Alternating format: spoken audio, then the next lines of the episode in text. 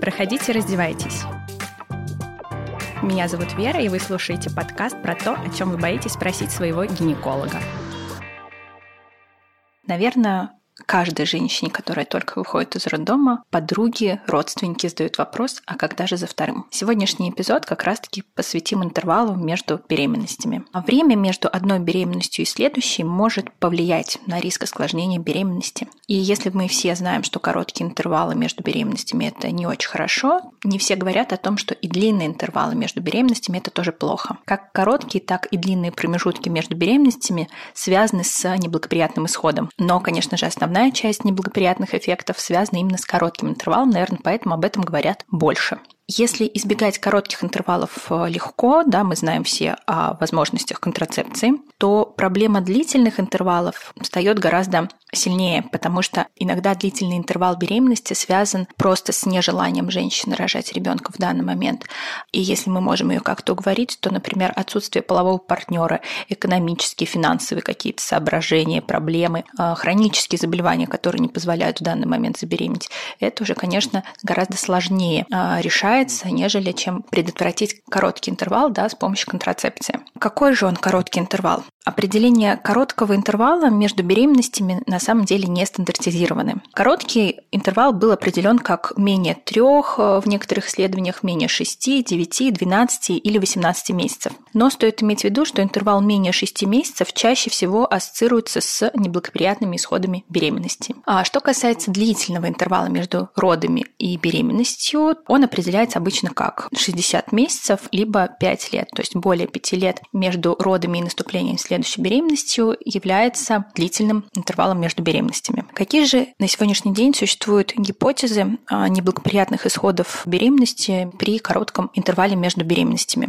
Одна из гипотез говорит о материнском истощении, то есть когда материнские питательные вещества, в частности фолиевая кислота, могут не успевать пополняться в достаточной степени между беременностями, что приводит к неблагоприятным исходам. Хотя материнское истощение может быть более распространено в странах с низким уровнем дохода из-за недоедания, все же гипотеза материнского истощения может также применяться и к матерям из стран с высоким уровнем дохода. Следующая возможная гипотеза связана с инфекционными процессами, ну и другие факторы, которые были предложены для объяснения связи между коротким интервалом и плохим акушерским исходом, это цервикальная недостаточность, неполное заживление рубца на матке от предыдущего кесарево сечения. Гипотеза негативного воздействия длинного интервала между беременностями связана с тем, что беременность может вызывать физиологическую адаптацию репродуктивной системы, увеличивать приток крови к матке. И когда удлиняется интервал между беременностями, то последующая беременность больше не получает как бы пользу от предыдущей беременности. Соответственно, женщина у нас идет как первобеременная, то есть как будто до этого беременности не было. Какие же осложнения возможны при коротких и длинных интервалах между беременностями? Начнем с короткого интервала. Во-первых, это материнская анемия, опять же, то, что подтверждается гипотезой истощения, железодефицит возможен. Следующее – это преждевременный разрыв плодных оболочек, преждевременные роды. Короткий интервал давно признан фактором риска преждевременных родов, и согласно метаанализу 2006 года, интервал менее 6 месяцев связан с 40% увеличением риска преждевременных родов, то есть практически в 2 раза повышаются роды при интервале беременности менее 6 месяцев. Также увеличивается вероятность развития отслойки плаценты. В исследовании в США короткий интервал между беременностями менее чем 6 месяцев был связан как раз-таки с повышенным риском отслойки плаценты. Низкая масса тела при рождении.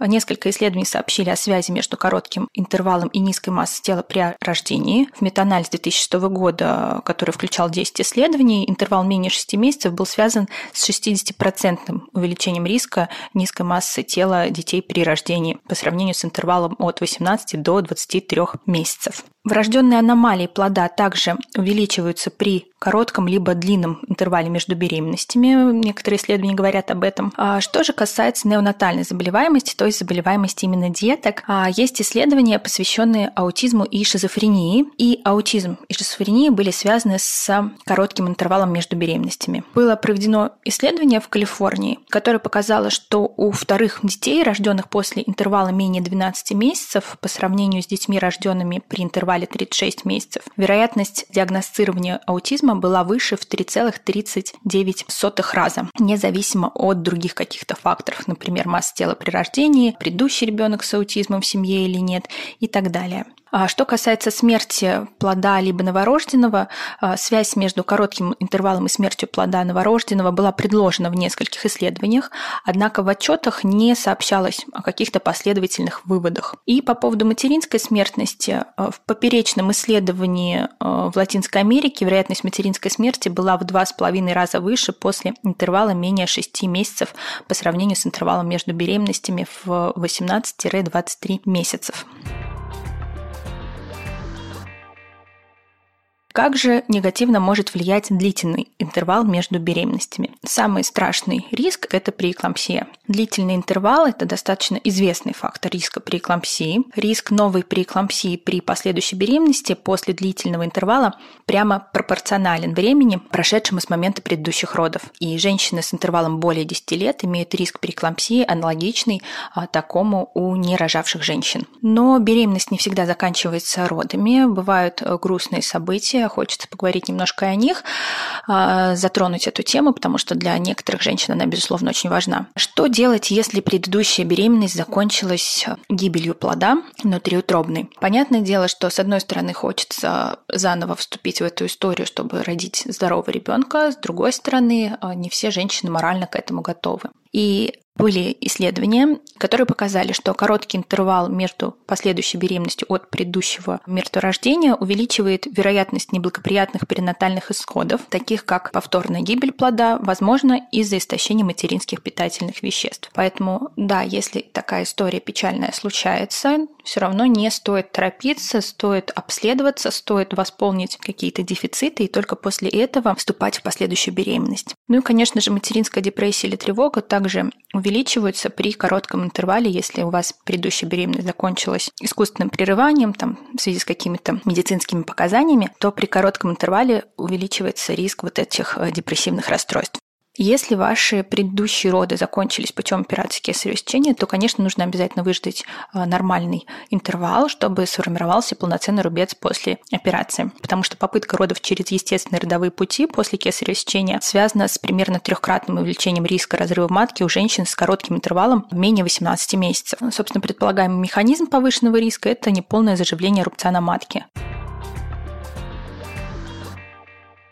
Каков же оптимальный интервал между беременностями? На самом деле, на сегодняшний день оптимальный интервал до конца не ясен и может частично зависеть от того, чем именно закончилась предыдущая беременность. Если вы родили здорового ребенка через естественные родовые пути, то как Всемирная организация здравоохранения, так и Агентство США по международному развитию говорит о том, что идеальный интервал составляет от 2 до 5 лет.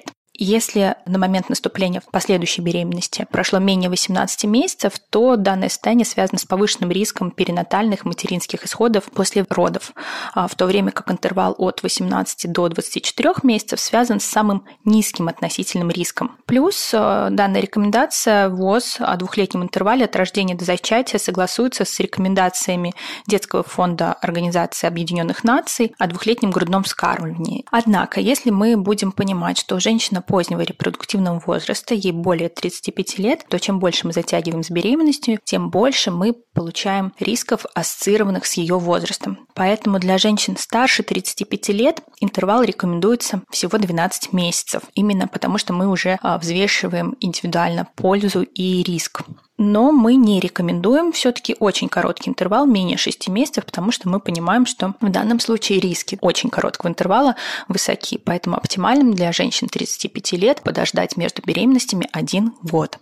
Если у вас был аборт, либо произошел выкидыш на ранних сроках, раньше была рекомендация, что всем необходимо, это была, кстати, рекомендация ВОЗ 2005 года, что всем необходимо предохраняться как минимум 6 месяцев для того, чтобы организм как-то восстановился. Но метаанализ 2016 года включал много исследований, в том числе и вот это исследование 2005 года, показал, что нет разницы неблагоприятных исходов беременности, даже если не выжидался срок в 6 месяцев. Поэтому, учитывая совокупность доказательств, предлагается важно говорить парам о том, что если вы готовы вступить в беременность вот здесь и сейчас, вы можете это делать. Нет необходимости выжидать 6 месяцев, потому что для этих женщин интервал между беременностями на сегодняшний день не ясен из-за противоречивых данных. Поэтому как только вам захотелось, если вот у вас была, скажем, не развивающаяся беременность, которую вы прервали, как только вы морально готовы ко второй беременности, планируйте эту беременность. Еще раз оговоримся по поводу внутриутробной гибели плода и родов мертвым плодом. Это очень грустная история, и желательно к последующей беременности очень хорошо готовиться.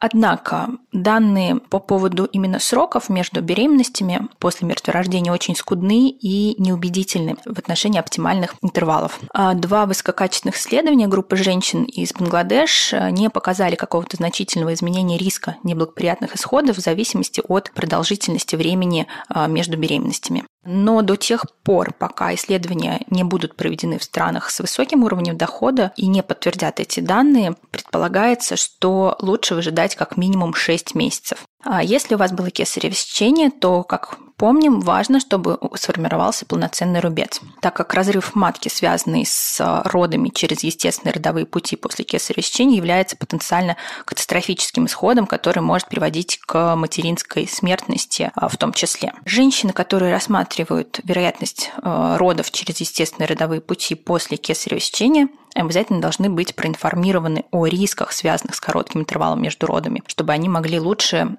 подготовиться, спланировать последующую беременность. UpToDate предлагает интервал от 18 до 24 месяцев, поскольку более длительные интервалы не были существенно связаны с материнской заболеваемостью у женщин, которые пытаются родить самостоятельно после кесарево сечения. Если в предыдущей беременности у вас была преэклампсия, то риск рецидива преэклампсии может быть выше у женщин с интервалом менее 1 года по сравнению с женщинами с более длинным промежутком между беременностями. Поэтому женщинам с преэклампсией в предыдущей беременности рекомендуется подождать не менее 12 месяцев. Если у вас произошли преждевременные роды, опять-таки, данные достаточно ограничены, но может быть целесообразно подождать 12 месяцев или как минимум 6, как планировать последующую беременность. Какие могут быть особенности ведения беременности женщин с коротким интервалом после предыдущей беременности? Во-первых, такая женщина должна быть проинформирована о рисках при коротком интервале, и более эффективное ведение беременности может улучшить, конечно, перинатальные и материнские исходы.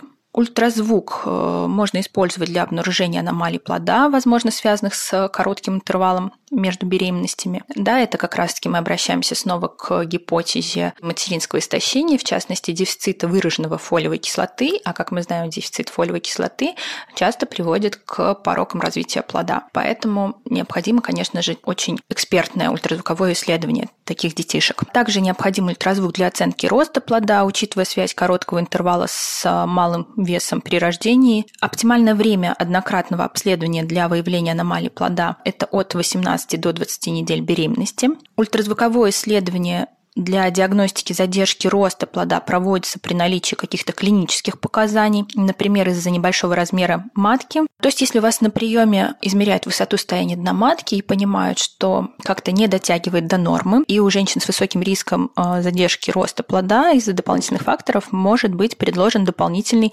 ультразвук, как раз-таки для оценки параметров веса плода. Также женщина информируется, если у нее в предыдущей беременности было кесарево сечение, о возможности проведения рода через естественные родовые пути после короткого интервала между родами, но также женщина должна знать и о повышенном риске неудачи таких попыток и, конечно же, разрыве матки.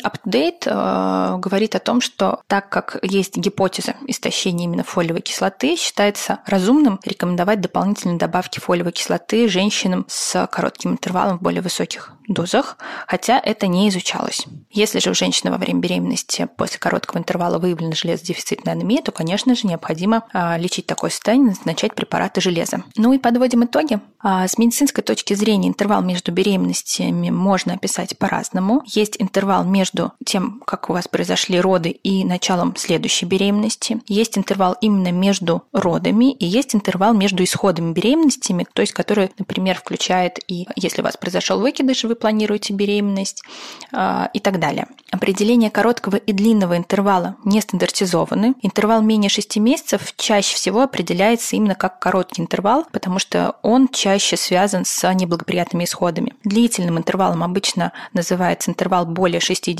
месяцев между беременностями или 5 лет. И короткий, и длинный интервал связан с неблагоприятным исходом, но основная часть этих исходов, конечно, связана с коротким интервалом. После доношенной беременности, которая закончилась рождением здорового ребенка, женщинам младше 35 лет предлагается подождать не менее 2 и не более 5 лет, прежде чем планировать вторую беременность. Если женщина в возрасте 35 лет и старше, то рекомендуется ждать не более 12 месяцев, прежде чем снова зачать ребенка. Современные данные показывают, что после самопроизвольного выкидыша неразвивающейся беременности нет необходимости ждать 6 месяцев, чтобы зачать ребенка. Если предыдущая беременность закончилась грустным исходом в виде рождения мертвого ребенка, то рекомендовано ждать как минимум 6 месяцев, а лучше 15 месяцев, прежде чем приступать к повторной беременности. Если предыдущие роды у вас закончились путем операции кесарево сечения, то для формирования рубца необходимо подождать как минимум 12 месяцев, но помним о том, что для восполнения всех возможных дефицитов минимальный интервал составляет 2 года. Если предшествующая беременность протекала на фоне преэклампсии, либо закончилась преждевременными родами, то женщинам предлагается подождать 12 месяцев, прежде чем снова попытаться планировать беременность.